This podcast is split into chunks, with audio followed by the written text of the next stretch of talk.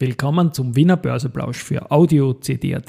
Heute ist Dienstag, der 30. Mai 2023 und mein Name ist Christian Drastil. An meiner Haut lasse ich nur Wasser und CD. Für RHI Magnesita gibt es ein Angebot und ich weiß, wen das freut. Dies und mehr im Wiener Börseplausch mit dem Motto Market and Me. Hey, here's Market and Me.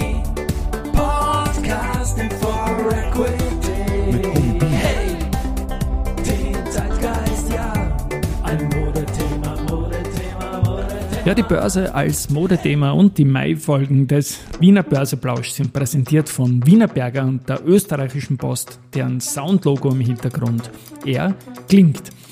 3088,05 Punkte im ATX, ein Plus von 0,21 Prozent. Jetzt um 12.04 Uhr, als ich das einspreche.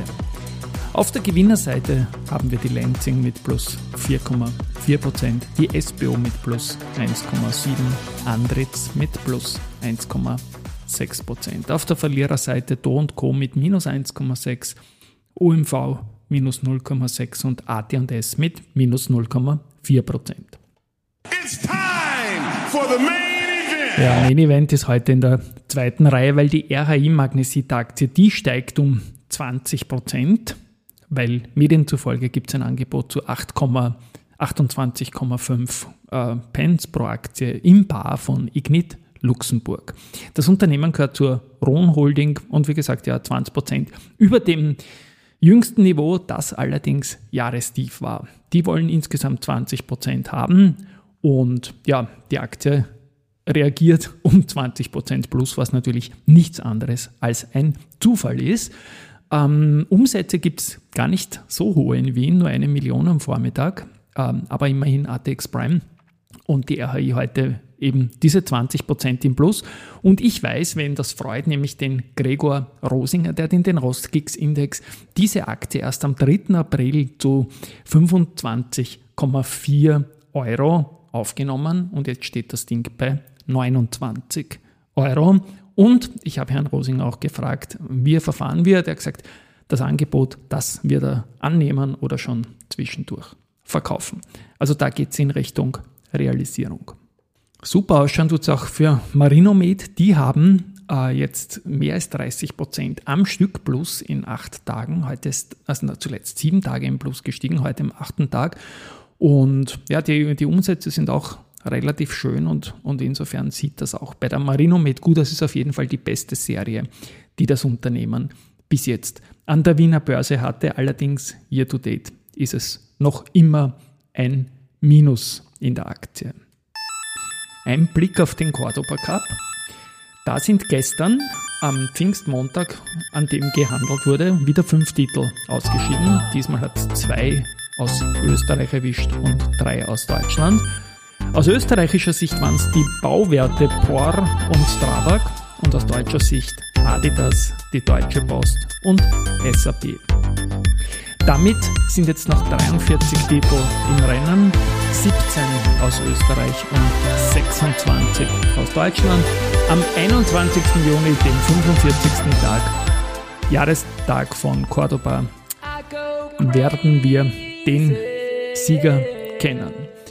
Cordoba war ein 3 zu 2 oder aus deutscher Sicht ein 2 zu 3 und so ein 2 zu 3 hat gestern auch der Dominik Team gehabt gegen den Pedro Caschin, einen Argentinier, der kommt aus Cordoba und der Dominik hat zwei Sätze gewonnen und der gute Pedro Caschin. Drei Sätze, also ein Cordoba-Ergebnis gegen einen Mann aus Cordoba.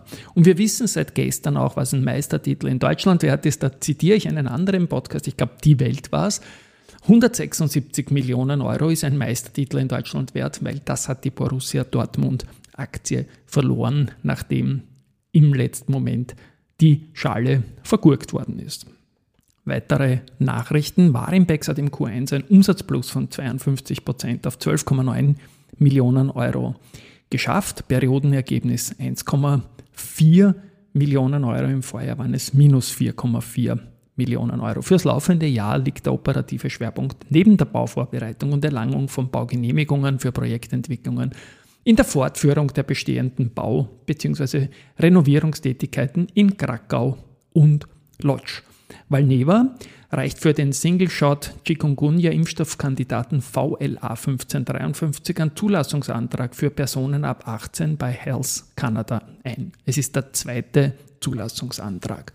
Montana Aerospace von Michi Theuner, der Neukunden äh, aus der Verzeihung, kommerziellen Raumfahrt gewinnen können. Und zwar geht es um Aerostructures Division Universal Alloy Corporation Europe. Was für ein Name. Gut, äh, die Norges Bank hat bei Do Co. die 4% Schwelle überschritten und hat von 3,94 auf 4,01 erhöht. Da ist ja momentan die Sondersituation mit den Wandlern, hat zuletzt die Dogodan Privatstiftung auch gekauft. Also ein gutes Zeichen, dass dieser Shareoverhang ausgeglichen wird, zum einen von den Kernaktionären und zum anderen von Institutionellen, die die Aktie günstig finden. Der Ecke hat Preis, der wird neuer Managing Director der erste Digital, der IT-Tochter der erste Group. So, das war es eigentlich fast schon für heute. Wir haben jetzt noch einmal noch Research zum Schluss. Die erste Group, die Stufs Contron mit Kaufen und Kursziel 24,5 Euro ein. Ja, Dienstag ist noch sechs Tage, dann startet 30 mal 30 Finanzwissen pur. Das vielleicht größte Ding, das ich in diesem Podcast bis jetzt vorbereite. Die zehn Partner sind da, dazu noch Unterstützung vom Wifi Wien, Wiener Börse, Finanzmarktaufsicht. Es wird diesen Einsteiger-Podcast werden mit sehr, sehr viel Local Bias für Österreich auch. So etwas, glaube ich, hat es da noch nicht gegeben, zielgerichtet für Österreicher. Ich freue mich drauf und tschüss und baba. Wir hören uns morgen.